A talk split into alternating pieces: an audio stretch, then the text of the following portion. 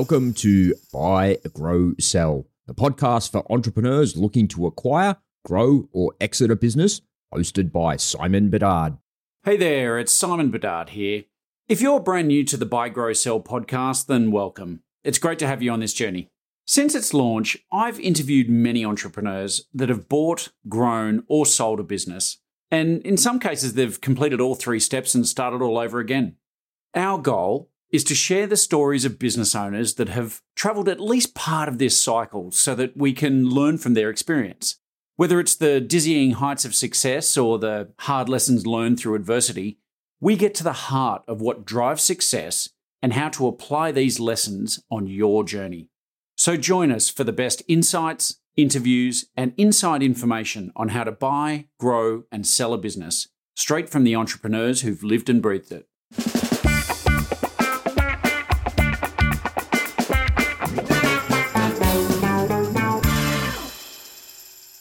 Michèle Hecken took her language skills and translated them into an amazing success story.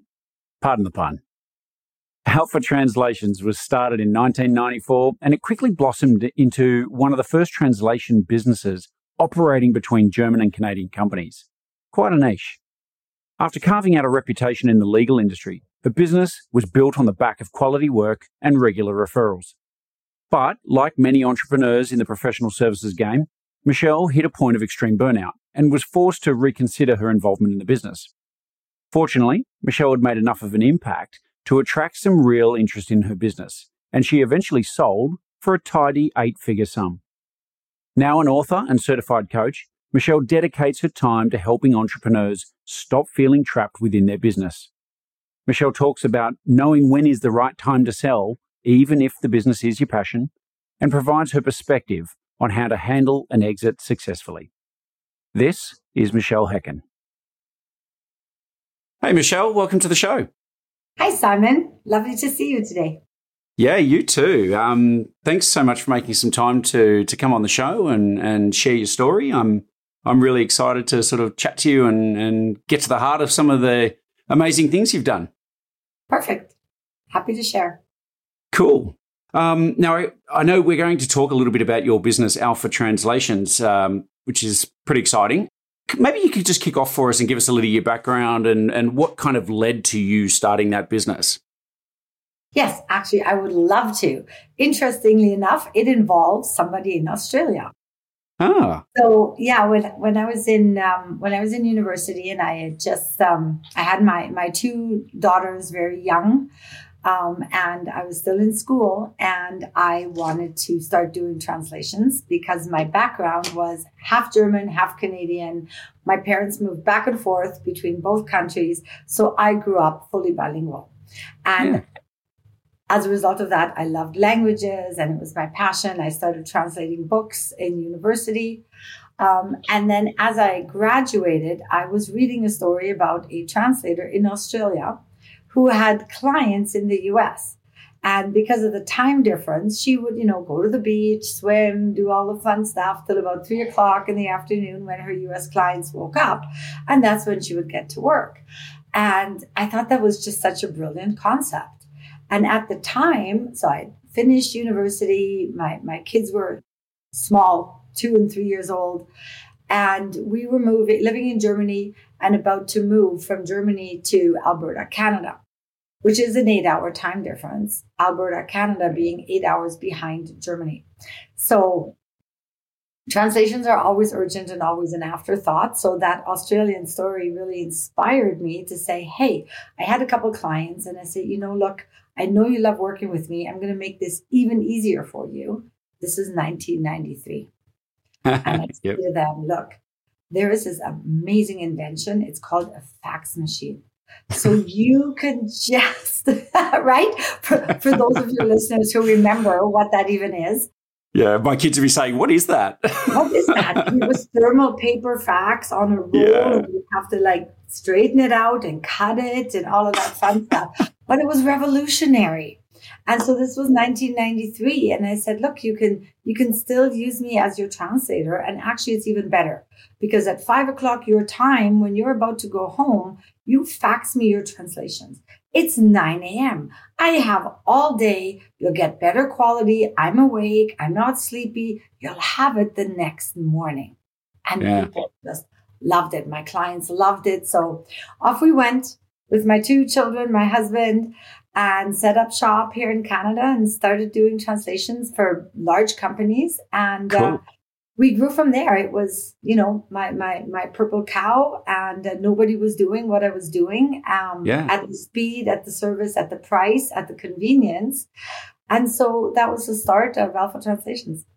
Wow, that's fantastic. So, how old were you at this point in time?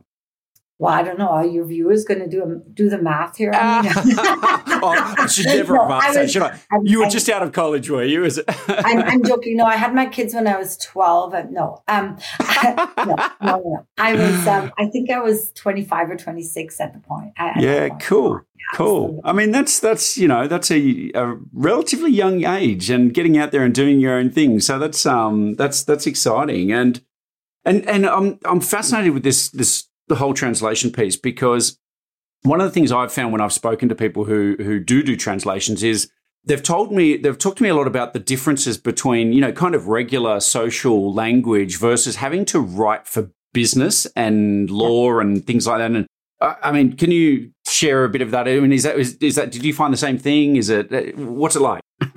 yeah, absolutely, absolutely. Um, so while I started translating books in university because I loved languages and I studied um, in Germany, I studied languages, um, political science, and law. So, kind of both on that, you know, spectrum. And so, because I had my law studies, I didn't graduate as a lawyer. I, I realized after eight semesters it wasn't for me. Uh, but what I did have was the understanding of how it worked and how to express myself in a legal um, environment. So I, I just happened to start working for a large car manufacturer in Europe and I mentioned that, you know, my my background. So they started sending me all the legal translations as well as the, the business translations. So it kind of evolved naturally. And, you know, as I eventually grew the business and, and offboarded myself from translating, which is a whole other fascinating story. Mm. Um, it, it became more and more specialized in legal translation and it is definitely a whole different ball game right? It is it is really the responsibility the the legal lingo the legal language but also understanding the lawyers understanding your clients. Their lives like the pressures that they have are much different and and understanding what's at stake. Yeah. you know some of these are you know 100 million more dollar deals um, confidentiality publicly traded companies it's it's critical. It's very different from just translating socially. Yeah yeah and that's it's interesting and i guess if there's ever an area where you need to be very precise with your language it's it's the law right? So so what so you mentioned you had a, a large auto company. Was there any kind of trend in the sort of industries or backgrounds or styles of companies you worked with or was it kind of just really broad? Well I, I guess what you focus on expands, right? Yes. So because I had an in with the automotive company, because at that time my husband worked there, um, it just kind of went along from there. But because I had such a unique service that really hardly anybody in Germany offered at the time, I just got referred. And so I logically then got referred to other automotive companies. So, yeah. you know, at the end of the day, we worked with all the big ones. Um, but then something interesting happened is as I got more into working with different companies, they would basically get me to work with their legal departments. The legal departments would then work with outside law firms. And so the outside law firms would say, wow, you guys provide really fantastic translations. It really helps our lawyers. Where are you getting them done? And then they said it was Alpha Translation. So that's how we got into the law firm and by law firms. And by the time I sold, we were working for, I think, close to 60 of the top 100 global law firms. Wow. Okay. That's great. That's great. And and so how did you how do you engage these guys? I mean, it starts off with a project or two, but do you does it was it just like was there enough work that it was just ongoing and flowing? What, what was your model? I guess is what I'm what I'm trying to get to. Yeah, interesting. So at the beginning, yes, we had law firms and, and, you know, we had other companies too. We got recommended and it flowed. And then eventually, um, we added some salespeople. So it wasn't just me, although mm-hmm. I did enjoy flying from Canada to Germany and, you know, going back to where I grew up and, and, you know, selling and, and, um, visiting customers and growing the business. It was one of my favorite things to do. And, and it's what I ended up doing the most of throughout my career. But the model was just what I had was not that available. And um, being able to deliver it at a reliable, um, as a reliable service, because you had to be on time. Deals would fall through if things were not on time. Yep. And and we really got referred. So at the beginning, to get back to your question, we grew by referrals. I, yeah. I was I was like under 30 years old. I didn't know how to build a sales force. I didn't know how to build a business. I just yeah. did it. Right. So I kind of learned by doing. And then eventually we added salespeople and and well, first we added translators because that was the first thing I needed to stop doing. So so when when when did you hire your first translator? How far how far into the business were you at that point?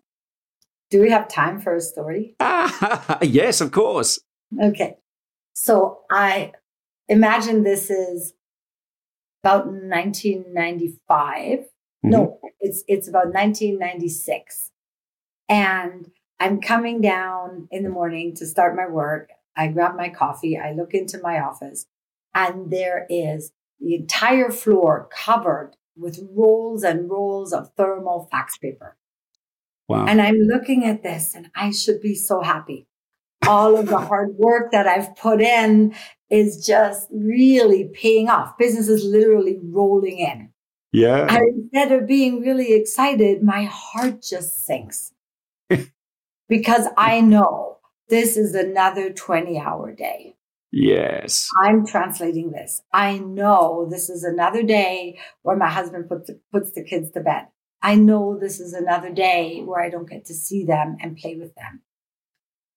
And I'm frustrated. But I've started this. The business needs me. Without me, there is no business. So I, I got to hustle through. Mm. And when I finally finish, it's 2 a.m. I got to print everything out, fax it back, you know, wait for the send confirmation because nothing was instant before yes. I could go to bed. And so I go and I check and I check my messages. Okay. I listen to the answering machine and it goes, beep. Hi, this is Cynthia, your nail tech. This is the third appointment you've missed this month. If you want to keep having, you know, an appointment with us, you will need to provide a credit card or find a different service. Oh, yep. Next message. Beep. Hi, this is Dr. Schulte's office. You missed your checkup today. Please be advised that we have a wait list. Oh my God. Yeah. I don't remember any of it because I was just heads down in work. The last yeah. message, my friend. Hey, babe, it's Cindy. We were supposed to meet for coffee. I haven't seen you in two months. I hope you're okay. Mm. And I just broke down. I just started crying. I'm like, I'm getting fired from my own life. Nothing's happening. Yeah. And so I went upstairs and looked at my girls and they're sleeping and just peacefully and I missed it again and and that's when I decided it's like I, I can't go on like this. I love my business, but I don't want to work 20 hour days. I love my girls, but I don't want to be a stay at home mom. And, and I decided, why can't I have both? I, mm. I deserve to have both. My kids deserve for me to have both. And I don't want them to fire me from their lives when they grow up. For sure. So that's when everything shifted. I started hiring translators. I started offboarding myself from being a translator. It was a process, but you know, within a couple of months, I, I went from feeling frustrated, anxious, and stuck to, to feeling happy, free, and, and fearless to grow my business. I went from not having time with my kids to playing with them every night. Yeah, nice. Amazing. Yeah when you started hiring people, how did you feel about that? Because I, I, I mean, obviously, you, you, know, in hindsight, you got freedom, you got all these wonderful things, but yeah. I, I've, you know, you speak to a lot of business owners out there who their concern is that, hey, if I suddenly start hiring people, I'm going to be paying all these people so much money. There's not much margin left. How much uh, am I still going to be able to earn? Am I going, you know, so there's this, and, and, and of course, there's a whole bunch of other potential yeah. issues that come with hiring people, right? So, uh, talk to me, talk to me about that. You know, did you, what was your experience like? Well, I did the math. I knew that if I worked, you know, even 20 hours, first of all, that wasn't sustainable. But yeah. even if I worked 10 hours a day, I knew how much, how much I could make a month and a year. Yeah. And it was, you know, I didn't want to trade my time for money. That's not why, why I started the business. That's not why most entrepreneurs start the business. Yet that somehow ends up what ends up, you know, the norm and it ends up that's what people do. So I did the math. I knew, okay, if I can do this, the money's mine, you know, minus a little bit of overhead. But if I hire translators, I can make 10, 20, 100 times as much. And yep. even if I give up half of my margin, that's still 50 times more than I'm making now. And I'm not sitting at my desk getting fired for my life. Yeah, absolutely. So it was a no brainer for me. Yeah, no, that's brilliant. And, um, and so how long did you, you started the company, how long did you run it for? I ran it for 25 years. Wow. Pretty much exactly. And, yeah, wow. And, and over that period, how, how big did it grow to? Okay. So we had, um, I'm just trying to, I, I, sold to a publicly traded company. So these mm-hmm. numbers are publicly available. So I'm, I'm allowed to share. Um, Good. Yep. our, our, revenues were around 5 million ish, mm-hmm. give or take. Um, and I sold it for, this is Canadian dollars. And then I sold it for 8 million in cash. So 6 million USD. Yeah. Wow. Okay. So, so about 5 million in revenue, can you remember offhand sort of what what did well actually I was going to ask you about EBITDA, but but what was how did they come up with the price? Um, well, I had come up with a price. Um, and and by the way, like I had this, there was this pivotal moment when I just knew, right? So I had built this amazing company um, over 25 years. I, I yep. offboarded myself first from translating, then I offboarded myself from operations. I hired to your previous question, I hired a COO really early on. And a lot of my peers and entrepreneurs and mentors and coaches told me I was crazy. It's like, what are you doing? You can do all of these things yourself and, and have that money. Why are you paying? And I said, well, you know, I was a single mom at that time with two kids. And I'm like, yeah, but I can always make more money, but I can never make more time. And my kids are going to grow up. So, you know, I'm making enough money and this would get an opportunity for the business to grow, which is what we did. Yep. So I remember this pivotal moment. I had offboarded myself. I was living the life of my dreams. Like I had time with the girls. I was doing sales. I was doing strategy, all the things that I loved. And it was one day in July 2018. And GDPR in Germany was a pain in my side, or in Europe, but most of our clients were in Germany. Yep. Machine learning, AI, Google Translate, all of those things were requiring massive investment to stay competitive. And it was after 25 years. And I was like, I'm going to get pulled back in big time and I'm going to get pulled back in financially. I need to make some massive investments um, to stay competitive. And, and I just, I didn't have the energy to do it. Like I just dreaded it. I, I went back to feeling stuck, anxious and frustrated. yeah. And I didn't want to like I built this beautiful life. And and I remembered the next morning when I when I got up and and I remember talking to a peer who had sold his business. So you know talking about talking to people who have done it is one of the most valuable things in the world. And I remember asking him you know how do you know that it's time? And and he said Michèle when you get up and you dread going to the office you'll know. Yeah when you look yourself in the mirror and, and feel drained and, and don't have the energy, you'll know. When you really listen to yourself, you'll know. And I knew. And, and that's when I made the decision. And so I went out and I found a broker mm-hmm. within the industry. Um, I didn't, I didn't engage a traditional investment banker or business broker. Um, just because I wanted to see, I had lots of people who were connected I knew there was a lot of acquisition going on in our industry, which, you know, is, is true for some industries and, and, and not for others. But I knew that was a great asset because there was so much consolidation going on.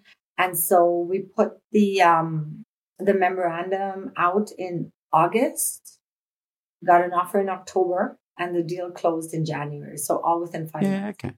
Yeah, right. Okay. And that's and that's a that's a good time frame. I mean, it's you know, I often get asked how long transactions take, and I'm and I'm, I'm my usual response is, look, six to nine months is fairly typical. You know, it can take longer, it can take shorter. You know, we've we've done business sales in sort of a couple of months, but it's not the norm. And so I think I think people going into that kind of process often underestimate what's involved in actually selling and finding the right buyer and negotiating the right deal, and even due diligence, how long that can take. Oh, so yeah, due diligence is a whole other story, right? yeah. So, so the buyer were they the were they the first offer that you got? No, I had a couple of other offers, um, but I I I really wanted to sell to them. I yeah. knew the industry; they were one of my one of the favorite companies, and and you know what was really important for me when I was so frustrated, I I knew that it needed a bigger player to create the systems to invest in the AI to you know more easily get over all the the privacy legislation from a cost and, and infrastructure and and process perspective. But mainly it was the race for the best technology yeah. that i felt i would have a really hard chance winning if i stayed yeah. on my own. And so they came in they were a publicly traded competitor um, they were the one I wanted to sell to when I thought about it. When I talked to my broker first, who would you want to sell to? They were my number one. And when their offer came, I was clear I didn't want an earnout. I didn't want to be part of the company. I just wanted yep. to walk away, and that's what they wanted to. Yeah. Well, so so talk to me a little bit about your ideal buyer. You know, what kind of was going through your head there? What what, what were some of the factors that made you think they're the right candidate? Okay. Well, one, I company culture was really important to me. So yeah. what I had built and set up, I had I had removed myself from the business, which by the way, allowed me to sell at a premium. Yeah. Um, even though we didn't own IP, even though we didn't have subscription, I know you asked that before. We we did try and implement that. It was it was quite difficult, just the way our clients were structured. Um, it's easier when you have like a, a, a corporate structure to do that. With law firms, it's hard um, because they're often very decentralized. Yeah, um, and I'm sure that's probably the case for a lot of your your your viewers as well. Um, so we didn't have IP, we didn't have subscriptions, we, we didn't have you know any anything that would really tie the customers to us, except that you know our our, our top eighty percent, like our our top twenty percent of customers, which it's always true, brought in eighty percent of revenue yep. um, ha- had been with us for almost two decades. And yes, we yeah. had new ones, but the retention rate was really high. And, and, you know, it was because of the service we provided, because of the expertise we had, and, and, and because I made a strategic decision at one point to say, we are going to focus on law firms and, and not go any after any other clients. So that really yeah. created a niche for us, being very clear where we fit. And I was not involved. I didn't own any relationships with the clients. I, I didn't, you know, go out prospecting. Yes, I would go visit our long-standing clients, but that was almost more like a personal visit. Yeah. Right. So everything ran without me. Yep. That's fantastic. And and you know, it's, uh, could just put you up here now to talk to all my clients and say, see, it's not just me saying this, you know. um, so, uh, you know, you've run a business for 25 years. Um, there must have been some employees that have been with you for a fairly long time. And you must have got pretty close to some of these people, I imagine. Yeah. How did you feel about that? Did you talk to any of the employees when you were getting ready to sell, or was that part of the thinking as you were considering buyers? Yeah, that was um, that was really really hard. It was really hard. Yeah, because we were such a close knit team, but we were also global. So we had project managers working from home all over the world in different countries, in different time zones, in different cultures. Um, so the team in the actual office was quite small. So that was an advantage in keeping it quiet. Um, however, of course, so my COO, who really worked as my right hand and supported me in everything I did and, and really loved the company. And, and our company culture was open. It was open book policy. Everybody knew revenue, profit, goals, KPIs. We shared all of that with everybody. So keeping something away from people was incredibly difficult, um, especially from our office manager, the EA, the people in the office. Um, I did tell my COO early on because obviously I needed her. Um, but then with all the work that due diligence entails, we had to tell other people in the office and, and in it, you know, obviously we didn't know if the deal was going to go through. Of course, we hoped it would. You know, I talked to other entrepreneurs, you know, don't rock the boat too much. You know, people get worried. You don't want people to leave and, and all of those things. So I was, that was probably the hardest thing to do. To the point where um, the Christmas party that year, 2018, we, nobody wanted to have it. Like the people who knew didn't want to have it because they didn't want to be in the same room with the people who didn't know. And yeah. then I was forcing them to lie, which yeah, was really awful. So we just didn't have it that year. We said we'll do it in January, which you know then we had the the sale uh, celebration, and people understood why. Yeah. Okay. Okay. And how did people take it in general? I think they took it well. Um, like I was, it was really important for me to sell to a company that where I liked the culture. Right. There's there's some companies, you know, they're going to tear it apart and, and do this. And and and this company in particular had a really fantastic track record. Um, people who had been acquired by them um, said they were fair. The transaction, the offer, working with them. Everything was fair and above board. Cool. and so I, I was, I could believe when they said, you know, we're not going to tear everything. I mean, obviously over the course of time, things change, but it was, it was really great. And then I, I believe, you know, a lot of people are still with the company and, and, um, so yeah, that made me feel really good. But yeah, it was, it was really tough. Yeah, I can imagine. Uh, I've we've sold professional services companies, and um, and I've found in most cases there's usually one, two, half a dozen people that are really, really important to the business, particularly when the owner has worked their way out of the operations. Yeah. Um, and so a couple of the, you know, a lot of the deals that we've done in that space have had a contingency, a condition precedent sort of thing where the key people had to sign new contracts. It was basically the whole deal was contingent on these people have to come. Um, did mm-hmm. you have anything like that with your COO or anyone else? I'm not sure if I can comment on that. Yeah, no, that's fair enough. No, sorry, and I don't mean to drill into yeah, things that are, no, no, that are confidential, totally but I just can't yeah. share like those details of the deal. No, no, fair enough, fair enough. It's always interesting because I, I, we had a, a transaction um, just recently where um, the owners were great at building themselves out of the business, and to the point where they could prove to a buyer that they, even though it was a people business, they didn't need them hanging around. They didn't actually, shouldn't want them hanging around. And that the next tier of leadership were the ones running it. And so, um, and so, and that, and that enabled them to walk away without an earnout. Right. but, but we had to, just the last sort of sticking point was just, let's get these three people with their contract in their hand and make sure they've signed. And the guy said, look, we're all done. We're doing this deal but they just have to sign those employment contracts before we finish. So yeah, it's um, yeah, yeah, so yeah, it's, it's you, you, sort and of shift a little bit. Of, yeah, yeah, you sort of shift the dependency a little bit from yourself onto those people, which I think can be a little bit nerve wracking for some people. But it's look, it's essential, right? You got to get yourself out because nobody wants to do a three year earnout. exactly, exactly, and you know the relationship with the with the acquisition with the um, acquiring company was was really such in that they were transparent as well in what they were doing. So, yep. you know, it was just a good fit and we kind of had an understanding of how how it would flow and my team was on board and their team was on board. So, let me yeah. just answer it that way.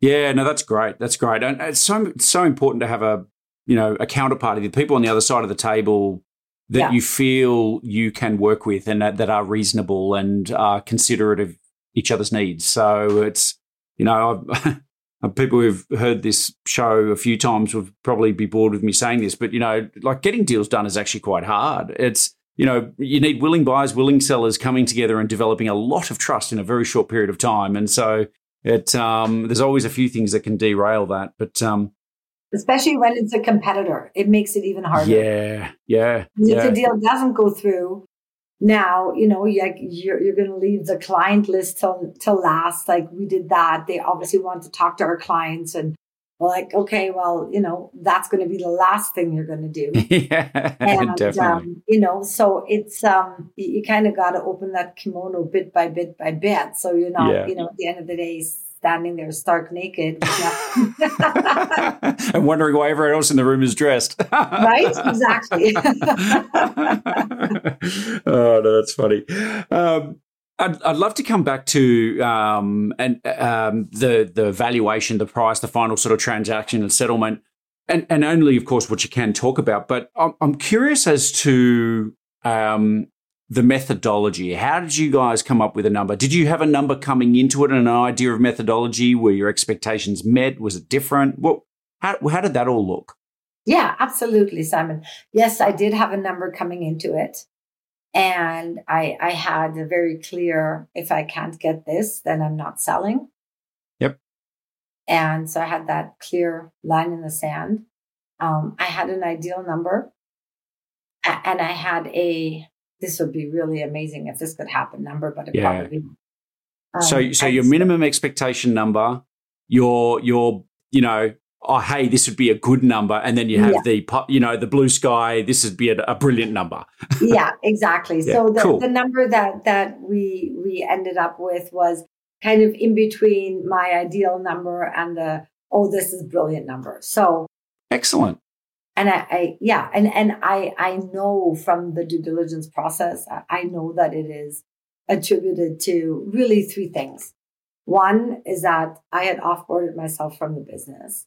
Two, that, you know, the business in itself really ran not just without me, but I had systems and processes in place that were logical, that it wasn't just because, because back to your other question, you want the key employees to sign. The reason companies want that is mainly because they're not that convinced that your processes are that stable if yeah. you have really stable processes and and you know the repeat clients and things just kind of work then okay you know you hope the key employees don't leave but if they do the processes are still there right so so that was the other thing that got me a premium i i, I was away um, and we had clients that you know even though we didn't have subscriptions had year long recurring revenue yeah, yeah. So lots and lots of repeat business.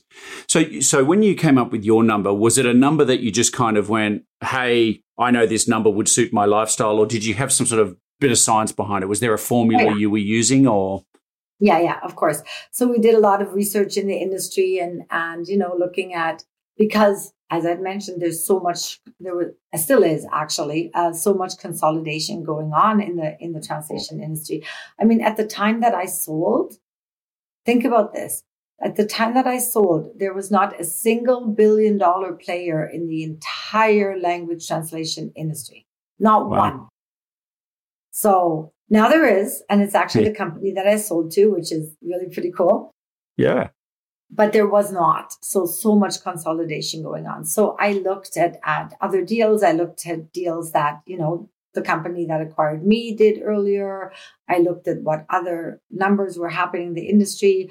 I looked at how do I compare to those companies being bought. Um, I mean, there was a couple that, you know, a couple of outliers that were getting 20% EBITDA or 20 times EBITDA.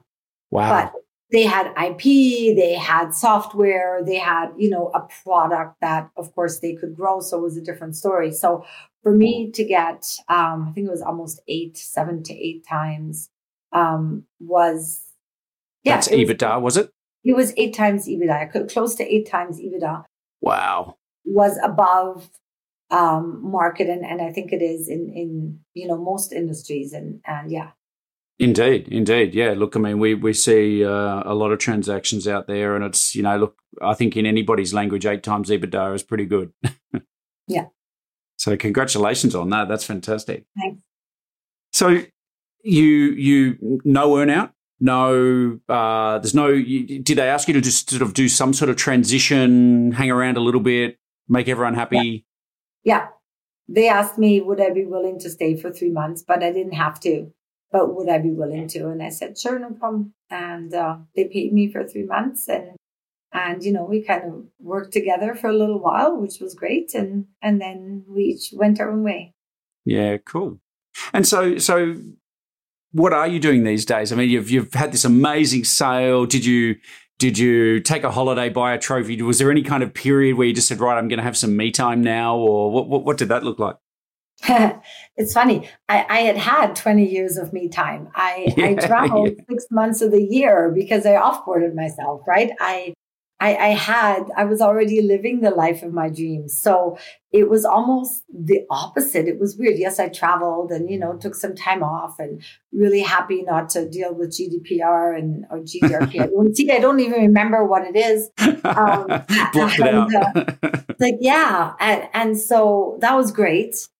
Uh, we traveled, of course. Um, but it was like, okay, so, so now I have all this money but it didn't really mean anything to me, if that makes sense. Like I yeah. didn't grow up with a lot of money. Like I worked for all of it, built all of it from scratch. And, and so I really had no concept what that even meant. I mean, yes, paid, paid all the taxes and, you know, then of course, you know, you, you're, and not, not left with $8 million. Let me just put it this way, but, um, you're still left with a substantial amount of money. And it's like, it didn't mean anything to me. Yes, I could do the math okay, if I invested this way, I can grow to this, or I can get X amount of cash flow, all of it. But I remember one night sitting on the couch with, with my boyfriend and we're looking for movies and I'm on Netflix and, and, and he goes to, um, whatever iTunes and, and it's like six ninety nine, And I'm like, is there nothing free? Why are we spending $6.99 on renting a movie? And he looked and he's like, really? and yeah, that's how, yeah. that's how terrified I was of spending a penny of the money that I had worked 25 yeah. years for. And, and so, you know, I talked to a lot of other entrepreneurs who have sold and they're like, oh yeah, and the freedom and it was amazing. And finally I could breathe. And I'm like, I can't breathe. I don't have any money. And they're like, so it was that, that cash flow transition that was difficult for me and, and I needed to wrap my brain around it, which, you know, now three years later, we're, we're all good. Um, so then I started writing my book, which I had wanted to do. One of the things that I, I thought about when I decided I'm going to sell, it's like, okay, what am I going to do? Right? I'm still young. I'm not going to sit purpose. around doing nothing. I'm yep. an entrepreneur. Um, what am I going to do? And I, I knew I wanted to write my book. And I wanted to do, I wanted to coach other entrepreneurs to cool. live their best life and, and, you know, offboard themselves from their business so they too could have what I had. Yeah. And so I started writing my book. I uh, became sort of a certified executive coach. Mm-hmm. And um, so what I'm doing now is I am coaching very few select clients because I still want to be semi-retired and I don't want to work full time. I also Fair don't enough. want to like build a big organization again. Yeah. Um, but I'm I'm scaling it. I'm I'm doing some master classes basically on that subject of how do you get out, stay out, and create more value in your business than you had ever before. So that's yeah. what my focus is now, and I'm just loving it. I'm doing more speaking. Yeah. Um, yeah. So I'm having a great time. That's brilliant. That's brilliant. You know, it's it's the probably one of the most common issues I see, and you clearly see as well. But um, in in that business owners just feel trapped. You know, yeah. not knowing how to get out. And I know anybody who's listening to this episode will be will be swearing at me saying, "Simon, ask Michèle more tips on how I get out of my business." So. I don't know well, if you've got a couple of tips to share with the audience today, but that, that would be awesome if you do. Yeah, absolutely, absolutely. I have a lot of tips, um, and and actually, I, am very happy to um, do a free session for anybody who wants to do a free session and show them to roadmap roadmap to having it all. Um, cool. I'm sure you'll you'll put my email address in at the end, but um, absolutely. Well, we'll put up all all your links. You, and and while just while we're asking that, before we get to your tips, I mean, what, just maybe share with us what are the best ways for people to get in contact with you. Okay. Best way to get in contact with me is Michèle at michelehecken.com. That's Michèle with one L, as you can see on the screen. So just michelehecken.com is my website or Michèle at michelehecken.com. Super easy. Cool. And is it okay if people reach out to you on LinkedIn? Absolutely. Yep. Great. LinkedIn also Michèle Hecken. Yeah, same, same, same. I, I try and keep it simple. Brilliant. No, absolutely. Absolutely. And as I have see, keep saying on this show, please, if you reach out to Michèle on LinkedIn or otherwise, maybe just put a little note in there saying you heard her on the Buy Grow Sell podcast. At least you'll have a little context as to why you're reaching out or contacting and uh, and and um, you know as Michèle's already said, I'm sure she'll book some time with you. But um, Michèle, a couple of tips for those people who've come with us all the way through the show would be great you know, it happens to me all the time as I'm speaking and, and I do podcasts and events and I talk to entrepreneurs just like your listeners. And, and the question I hear the most is, Michèle, can you help me create more value in my business and, and, and still live the life of my dreams without burning out? And the answer is yes. And it really comes down to three simple, well, simple things. Yeah. One, simple in like, concept. simple in concept. Um, so yeah, one of one of actually one one lady came to me after a session and she booked the free session and and we started on a roadmap. And what we started with is really identifying from an offboarding perspective, identifying all of her responsibilities, the value those responsibilities create for the company. And surprisingly, the things that she loved doing the most, where she spent most of her time, were not necessarily the ones that created the most value. So shifting that paradigm and working around what should I really be focusing on? Because it's one thing to offboard yourself, but if you're just offboarding the stuff that you don't like doing, um, you know, you're not being really purposeful about it. So I would say number one is, you know, yes, remove yourself, offboard yourself from the business, but do it properly and with purpose and with value creation in mind, because that's what's going to get you the bigger multiple for your business at the end of the day. The second thing, and it kind of goes ha- hand in hand, is empower your people. Offboard responsibilities, not tasks. Because then when you sell and your team is still there, the buyer will also be less worried about the performance of the team because the team owns the responsibilities, not you, not your COO, everybody in the team. And in order to do that, you've got to be transparent with your company to empower the people. And, and that is, I think, really, really critical, um, in, in offboarding yourself. And, and, and, you know, people say, Oh, I got to work on my business. We, we all drink the Kool-Aid, right? You got to work on your business, not in your business. And it's true. 100%. But people don't know how. And what yeah. happens when they try and, and work on their business is that they start delegating a bunch of tasks. And that feels good because you can get stuff off your plate. But what doesn't feel good is while your plate is empty, your head is full and heavy. Oh my God. Okay. When, when was that due? When was you? Oh my goodness. I hope this is on time. Right. So you delegate more and more to get more off your plate, but you get busier and busier. And so the key to really working on your business is offboarding responsibilities and not tasks. So stop delegating would be, yeah. those would be my three things.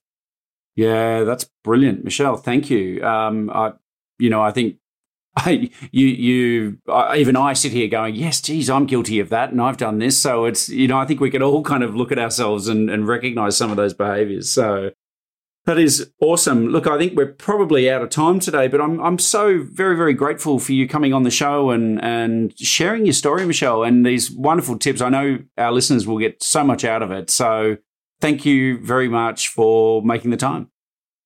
Absolutely, absolutely. And and let me just leave you with this. Okay? Picture a day when you have offboarded yourself from your company in a way that you're free. Picture a day where your, your buyer says to you, the transaction is closed. We've wired the funds into your account. Picture a day where you have the freedom and the means to live the life that you truly dream of. I'll leave you with that. That's a big dream. All right. Michèle, thanks again for coming on the show. Been a, been a great time and I really appreciate it. You're more than welcome. It was my absolute pleasure, Simon. Thank you so much.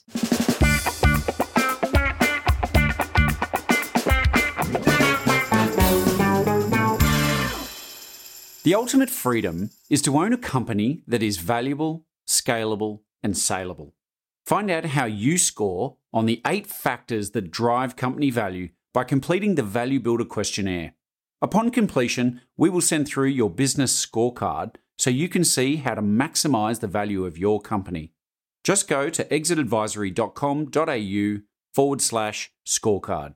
The Buy Grow Sell podcast is brought to you by Exit Advisory Group, a boutique M&A firm that helps business owners maximize company value and exit at the top of their game.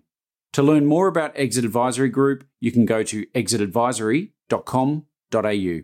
And if you like what you've just heard, you can subscribe at buygrowsell.com to get a new episode delivered to your inbox each week.